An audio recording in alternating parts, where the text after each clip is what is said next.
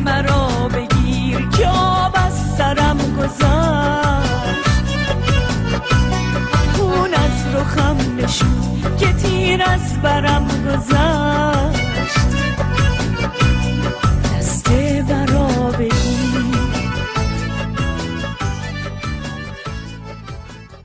قیام مردم ایران که انقلابی است برای آزادی امروز یک شنبه در دهمین روز خودش همچنان تاب توان رو از رژیم گرفته و تو این مدت خامنه ای رو مجبور کرد دو بار به صحنه بیاد و افاظات کنه که تنها با شعار مرگ بر خامنه ای مردم روبرو شد.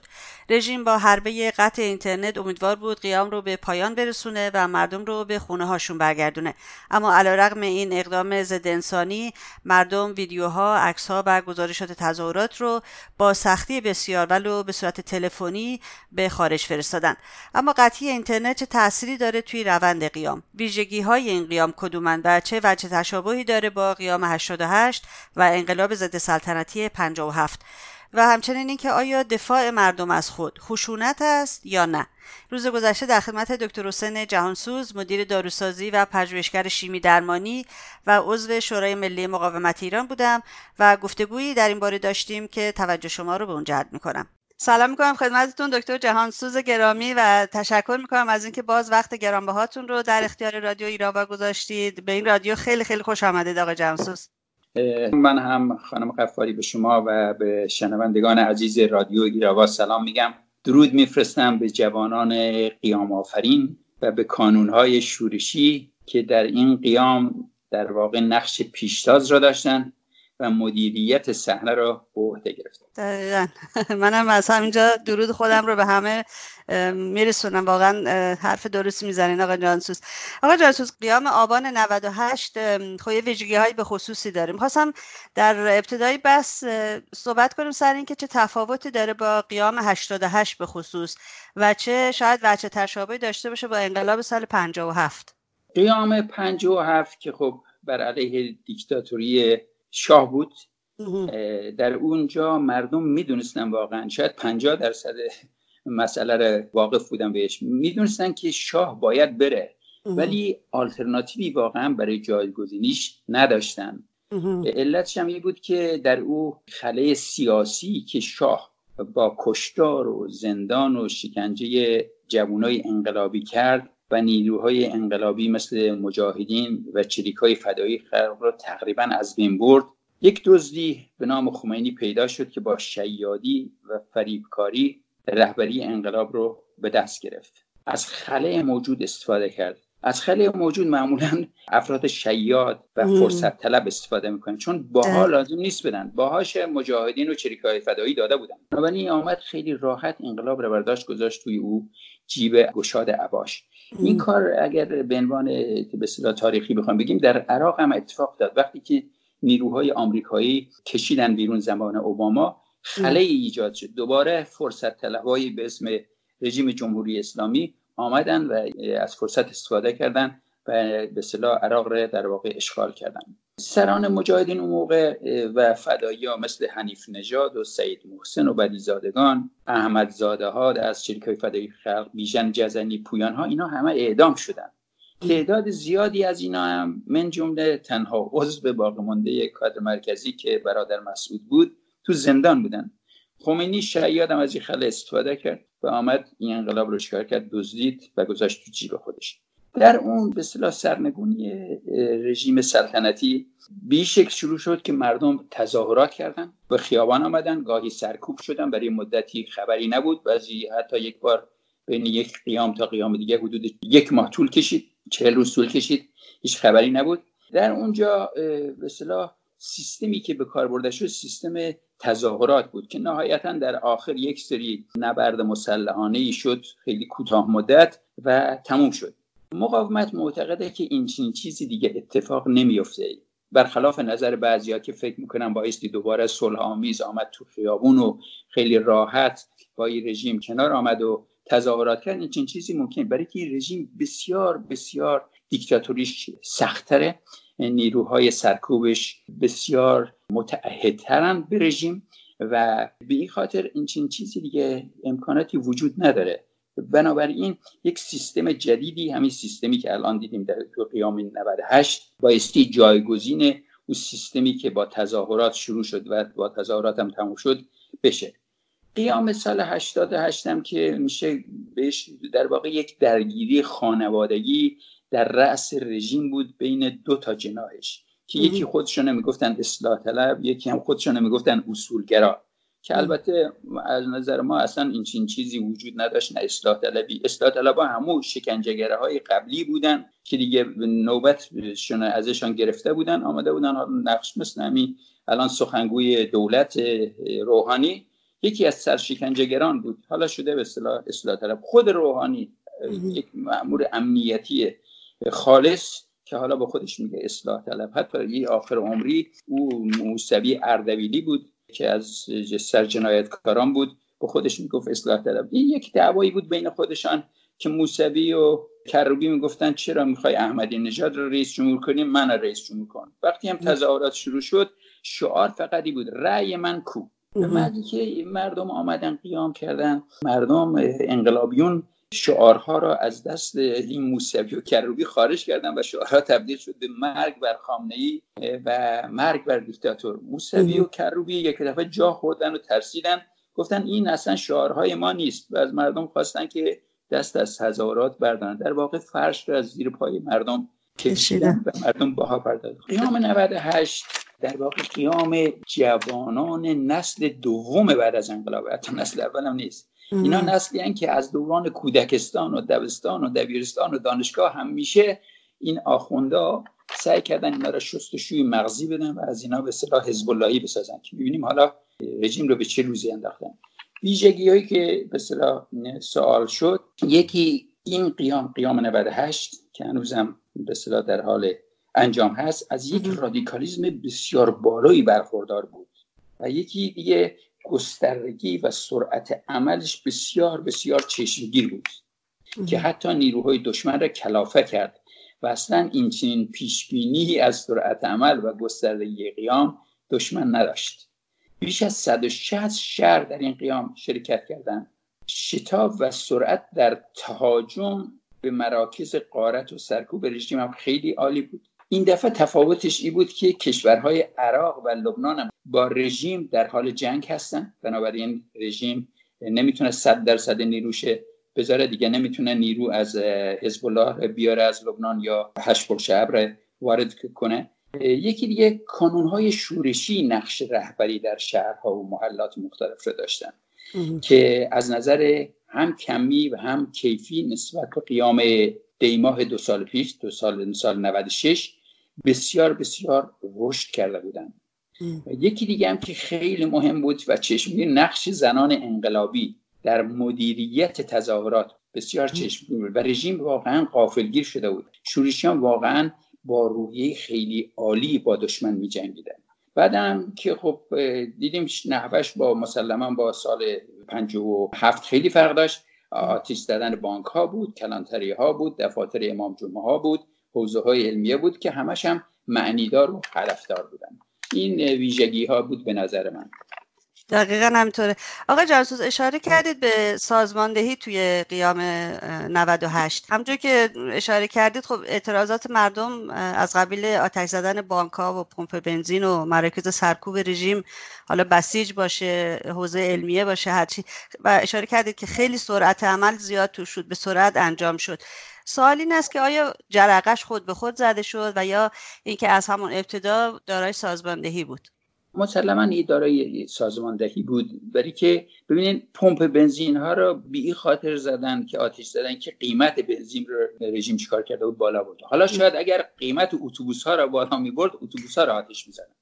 بنابراین هدفدار بود. دقیقا می‌دونستن دارن چیکار می‌کنن. کاری که به شورشیان کردن یا کانون های شورشی خیلی سمبولیک بود.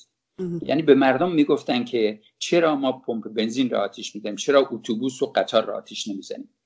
بانک ها رو چرا آتیش می‌زنن؟ برای که بانک ها عامل و واسطه دزدی و اختلاسن. و پایه اصلی این فقر اقتصادیه که مردم دچارش شدن. پول های مردم رو بالا می‌کشن میریزن تو جیب اختلاسگران. الان در ایران میگن اگر یک نفر بخواد حتی یک میلیون تومن که دیگه الان در ایران پولی نیست مثلا حدود میشه 70 80 دلار. وام بگیره باید چقدر دنبالش بوده و چقدر سند بیاره چقدر امضای افراد دیگر بیاره شاهد بیاره از این حرفا. در صورتی که بانک ها میلیاردها دلار به این انگل های جامعه وام میدن اونها هم پولا رو برمیدارن و در میرن. بنابراین آتیش زدن بانک ها هم خودش یک عمل سمبولیک بود. دقیقا می‌دونستن چرا میدن. اگر تماشا در اول انقلاب این رژیم بانک ها را به رباخواری متهم می‌کرد. می‌گفت اینا بهره بانکی می‌گیرن اینا حرومن. ولی امروز بهره بانکی که رژیم از مردم می‌گیره از اغلب کشورهای جهان هم چیه بیشتره. بیشتر آره مردم به خاطر از دست بانک ها خیلی خشمگین هستن و با آتش زدن اونا به اصطلاح عصبانیت خودشون از این عمل کرده بانک ها نشون دادن. حمله به حوزه علمی خیلی سمبولیک بود. مرکز جهل و خرافات و فساد هست. ضدیتشون با این آخوندهای مفتخور. با این کارشون نشون میدن. حمله به منزل و دفتر کار امام جمعه که در واقع نماینده های خامنه جنایتکار در هر شهری. این هم خودش سمبولیک بود. حمله به فرمانداری چون فرمانداری به اصطلاح مرکز سیاسی رژیمه. بنابراین ببینیم مرکز اقتصادی رژیم که بانک ها بود آتش زدن.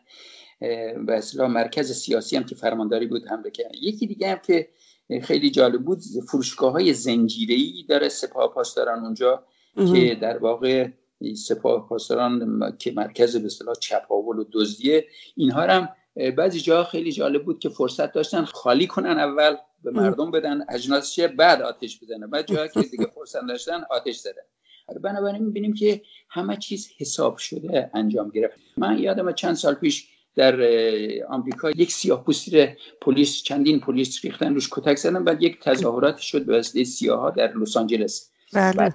اینا آتش کشیدن زدن در یک منطقه بعد قارت کردن مغازه مغازه‌ای که مردم عادی بودن اونا که گناهکار نبودن. ولی این چنین چیزی اصلا در ایران اتفاق نیفتاد. اینها حتی به یک مغازه مردم عادی دست نبردن حمله نکردن آتش نزدن. فقط مراکز سرکوب مثل مثلا مراکز بسیجی ها در, در شیراز که کلانتری ها رو گرفتن و یک پادگان رو هم گرفتن. یعنی مراکز سرکوب مراکز دزدی مراکز چپاول و اینها رو آتیش زدن که بسیار سمبولیک بود و بسیار حساب شده کار کردن. و من فکر می‌کنم همه چیز قبلا حساب شده. دقیقا.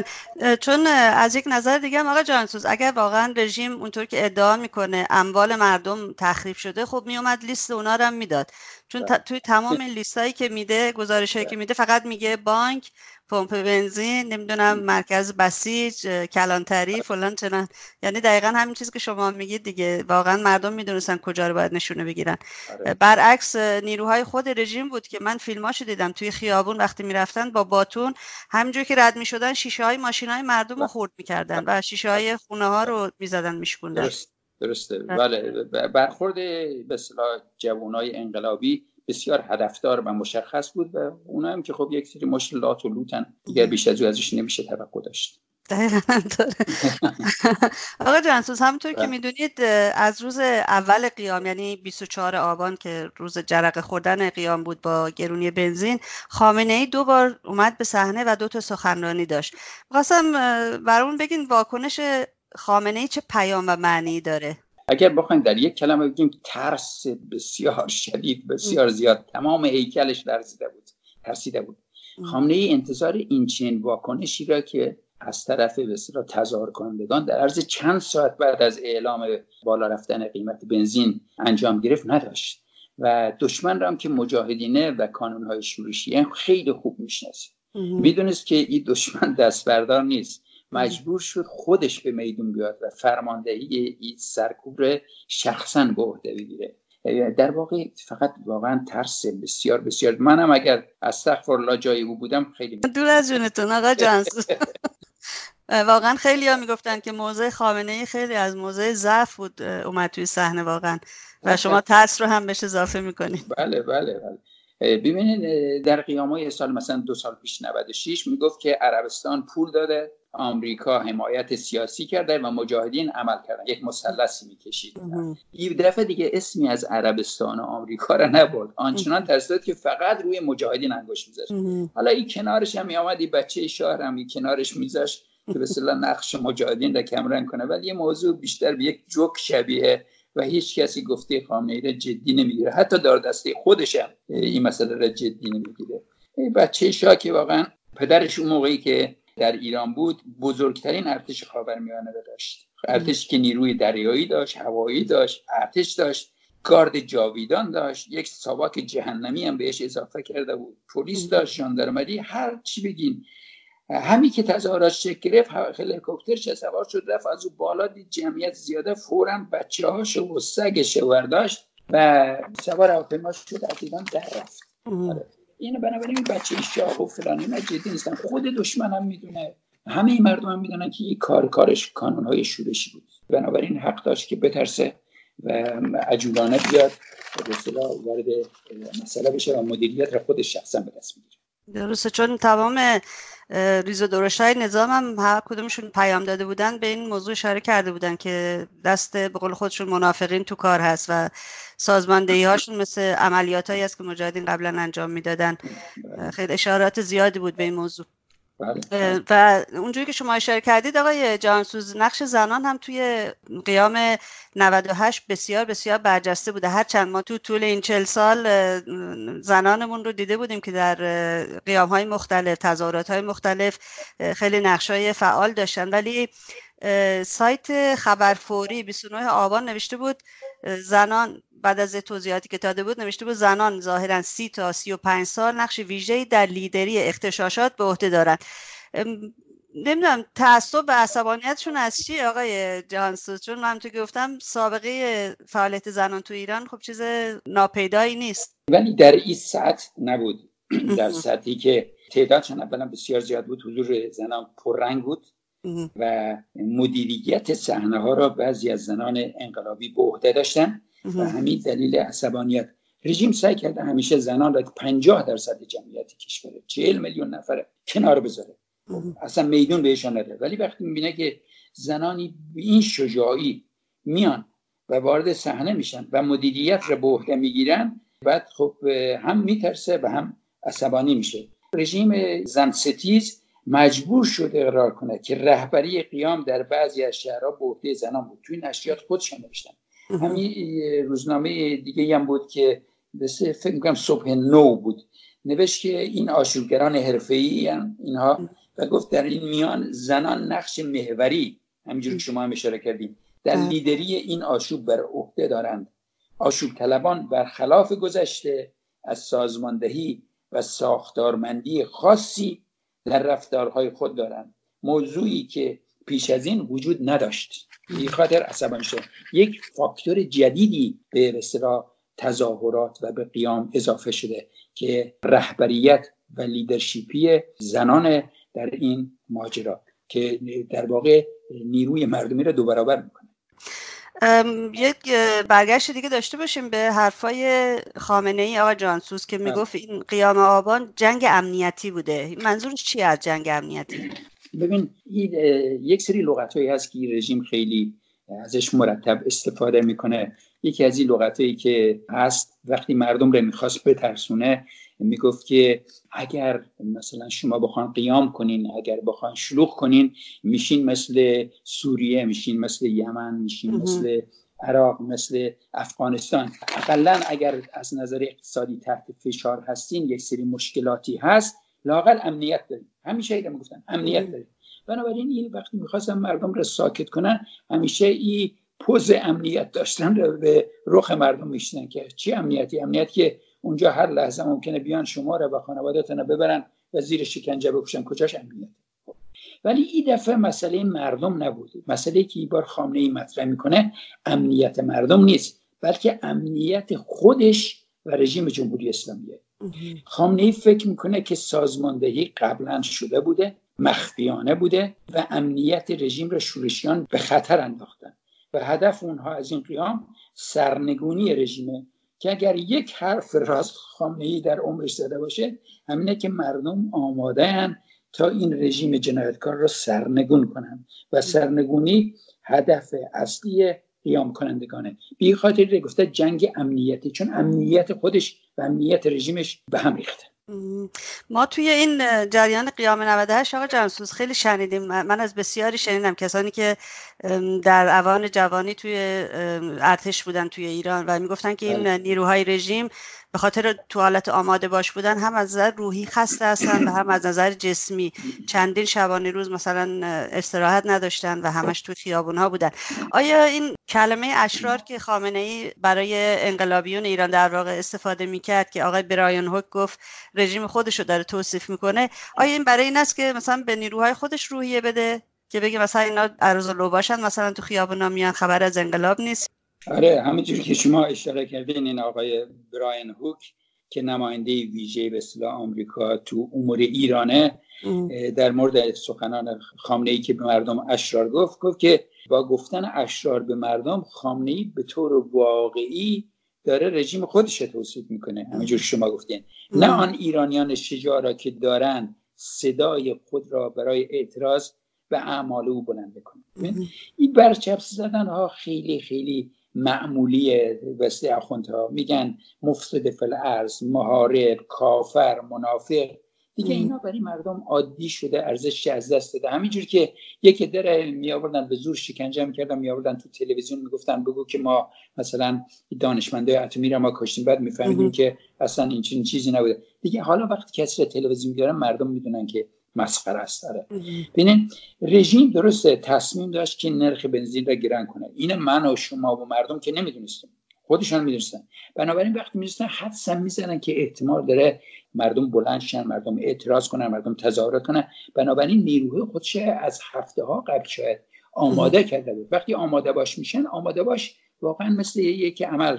نباید بخوابن باید با همون لباس باشن باید خسته میشن. سنگین خصوص افرادی که ایمان به کارشان ندارن. اینا مزدورن. مزدور ای با ساعتش نگاه می‌کنه که فرض کنه هشت ساعتی که قرار کار کنه کی تموم بشه که بره دنبال کارش. بره پیچکشه بگیره اینا. اینا فرق دارن با افرادی که جان بر کف گذاشتن با افرادی که صادقن با افرادی که مصممن یک کاری رو انجام بدن. مصممن که آزادی رو به کشورش اینا فرق می‌کنه مجاهدین واقعا من بارها دیدم 20 ساعت راحت کار می‌کنن. اصلا خسته نمیشن. اینا آره فرسودشتن اینا خسته شدن. بعضی از اینا که خب مثل لباس شخصی ها اینا یک کمی مثلا مذهبی تر از بقیه هستن. اینا بعضی وقتا به حرف این مراجع تقلیدشان گوش میدن. فکر می‌کنن وقتی اونا یک حرفی گفتن معنی داره مفهوم داره. بی خاطر بهشان روحیه میده آره. این حرفا رو می‌گفت که به اونا روحیه بده. ولی بعضی هاشون که خب فقط حقوق بگیرن و مزدورن و برای اونا به مسئله نیست. ولی در این ماجرایی که به وجود آمد مردم یک چیزی رو یاد گرفتن که اینها آموزش دیدن فقط برای کشتن. این گلوله ها می‌زدن به سر مردم به بله. سینه مردم. آره حتی به پا و به شکم و جیرم دست و اینا نمی‌زدن اینجا. فقط گلوله به سر می‌زدن. بنابراین اینا آدم های بسیار بسیار بیرحمی هستن.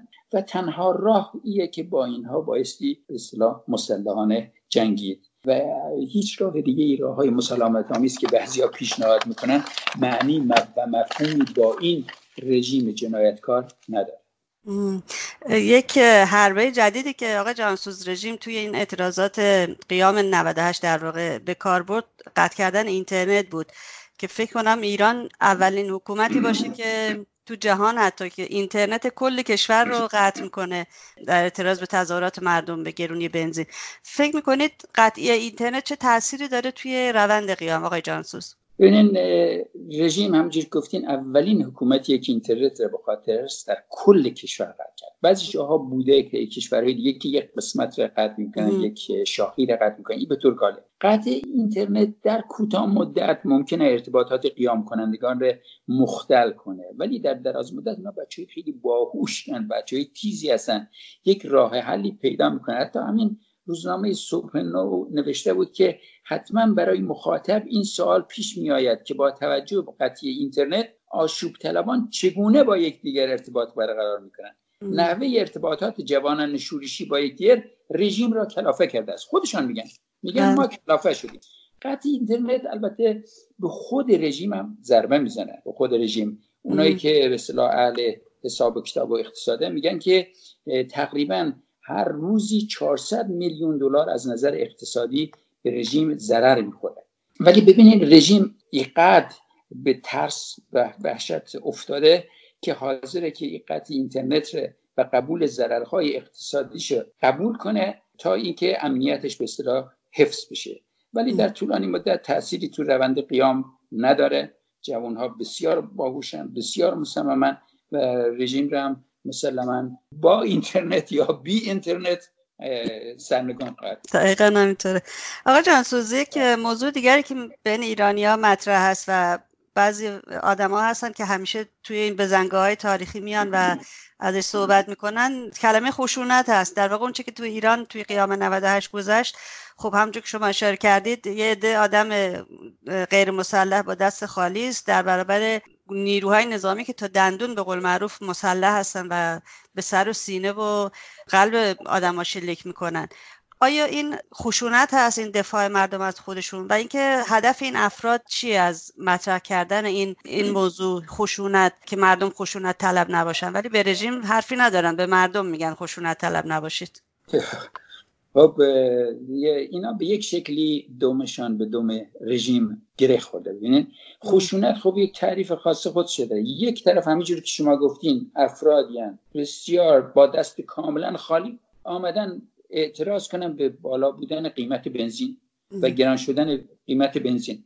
یک طرف تا دندان مسلح نیروهای سرکوب کردن خب نیروی سرکوب همونجور شما گفتین ماشین رو پارک کرده بودن. اول آمده بودن مردم کاری نکردن. اول ماشین رو تو خیابون پارک کردن. بله. آمدن تمام شیشه های ماشین رو خورد کردن. شکستن. مردم رو کتک زدن. یکی در دستگیر کردن بردن. خب در مقابل اینا وقتی اینا این چنین کاری می‌کنن خب مردم چیکار کنن؟ مردم هم مجبورن که از خودشان دفاع کنن. دفاع حق قانونی افراد. ببینید الان توی آمریکا فرض کنین یک نفر اینجا خب برخلاف کانادای شما اینجا همه حق دارن اسلحه داشته باشن. یک بله. نفر اگر الان بیاد وارد خانه کسی بشه وارد خانه که این شخص اگر اینو بزنه با اسلحه بکشه میگن دفاع. حتی اصلا به کلانتری هم نمیبرنش. برای که دفاع حق قانونی هر انسانیه. از اون لحظه ای که رژیم به این به تظاهرات مسالمی حمله کرد دیگه شکل عوض شد. در اون لحظه دفاع می‌کنه. حالا دفاع هر چی که به دستشان می‌رسه. در عرض پنج روز امروز اتفاقا چیز خوندم. یک اعلامیه از شورا بود که تعداد شهدا رو 285 نفر گفتن که احتمالا خیلی بیشتره. بله سیما گفت امروز 300 نفر بودن آقای جان. 300 نفر. هر روز اضافه میشه. هنوز بله. احتمالا بیشتر هم گفتن که چند روز پیش تو اعلامیه مجاهدین و شورا بود 3700 نفر مجروح کردن. بیش از 7000 نفر هم دستگیر کردن. ببینید تو فرانسه الان یک ساله که جلی قزرداد روزای شنبه تظاهرات می‌کنن. چند بار بله. ماشین و نمی‌دونم مغازه اینا هم آتش زدن. تا به حال دو نفر کشته شده تو دو نفر هم الان از دست پلیس شکایت کردن به دادگاه داره دادگاه رسیدگی می‌کنه اینا. ببینید هیچ راهی به جز ایستادگی و جواب مشت با مشت دادن نیست. به گفته مسئول شورا آقای رجوی آتش جواب آتش. بجز اینا بجز که اینا که مسلسل دستشان نداشتن. کوکتل مولوتوف می‌خواستن می‌تونستن بسازن که ساختن و در مدت بسیار کوتاه خود رژیم میگه هزار تا بانک ما را آتش دادن که خب نوش جان حقشونه. سیما آقای جانسوز روز شنبه گفت که همجا که گفتم گفتن 300 نفر تا حالا شهید شدن 4000 نفر مجروح شدن و 10000 نفر دستگیر شدن. این آماری بود که توی برنامه قیام ایران اعلام کردن. ولی من هنوز توی اطلاعیه دبیرخانه شورا ندیدم اینو ولی توی سیما اینو مطرح کردن به حال تعداد ممکنه حتی از اینم بیشتر باشه بیشتر میشه. بله, بله. چون خبرها خب باید سب کنیم از ایران بیاد. آره. به دلیل قطعی اینترنت. 99 نفر هم اسمشه توی اعلامیه جدیدی که شورا داد. تو اطلاعیه اسم 99 نفر از شهدا هم نوشته بود. بله دقیقا دقیقا همینطور آقا جانسوزی که نگرانی که وجود داره این است که خب به حال مردم وقتی قیام می‌کنن رژیم هم از اون طرف می‌خواد سرکوب کنه و قیامو تموم کنه دیگه به قول خودشون جمع جور کنه. مقاومت ایران تو این زمینه چه نظری داره؟ آیا خامنه ای می‌تونه و توان متوقف کردن و مهار قیام رو داره؟ ببینین مهار قیام رو من فکر نمی‌کنم داشته باشه ولی خب قیام همیشه یه بالا و پایین میره. مثل که فرض کنید دو نفر از این بکسرها هستن که مسابقه میدن با هم دیگه. هر دو سه دقیقه خسته میشن میرن یک کم میشینن و کنار کوچشان بهشان آب میده نصیحتشان می‌کنه نقاط قوت و ضعفشان میگه دوباره میان باز با هم دیگه نبرد می‌کنه قیام هم همچی چیزیه. قیام همیشه نمی‌تونه دادی در یک سرعت مشخصی قرار بگیره. بالا میره پایین میره. دشمن هم خوب هست دشمن تا دندان مسلحه. ولی مقاومت تصمیم گرفته و مردم ایران مردم مبارز تصمیم گرفتن که قیام تا سرنگونی ادامه خواهد داشت.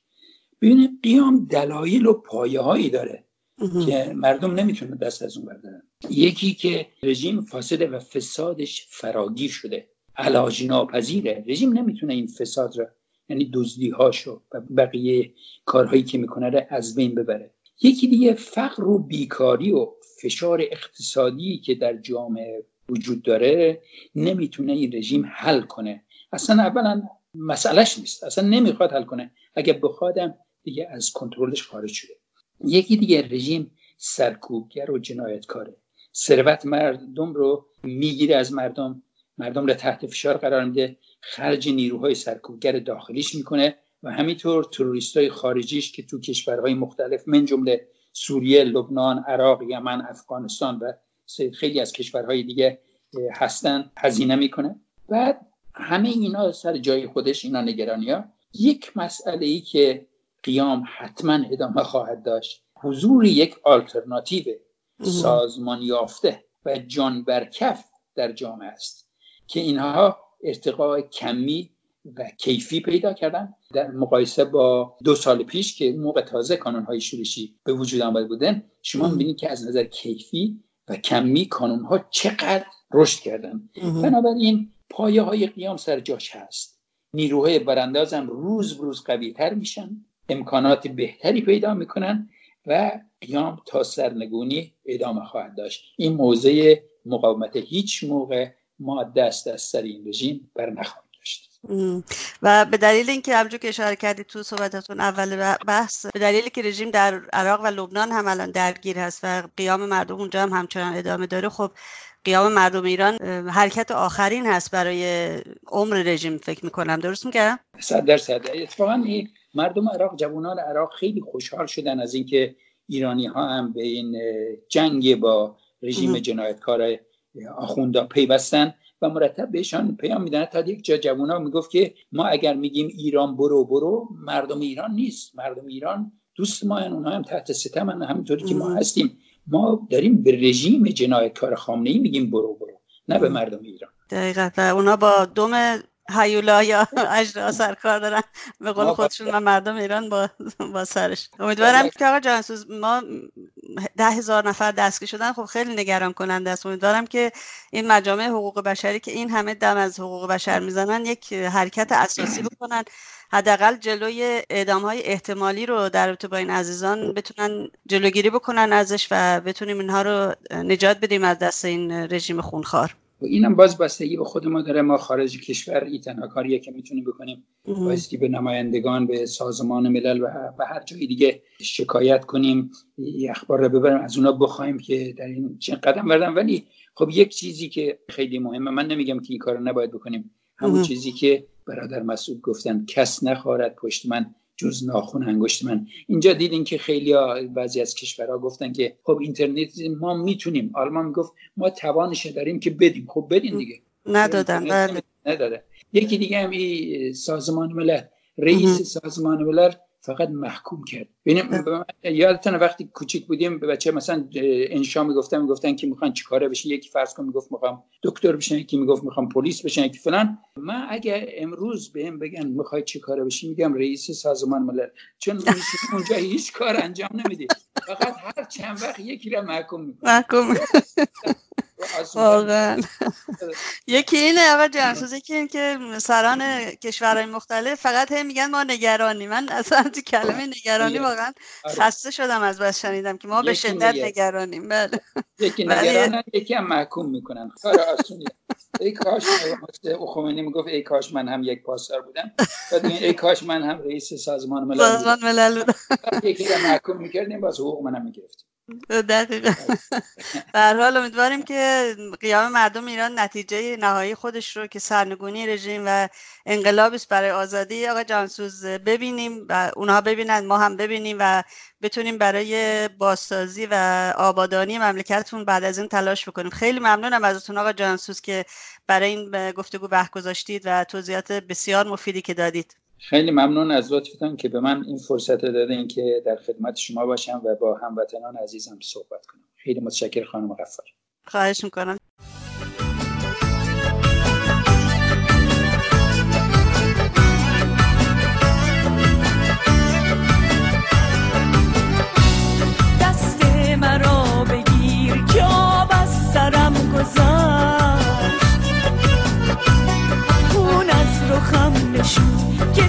از برم گذشت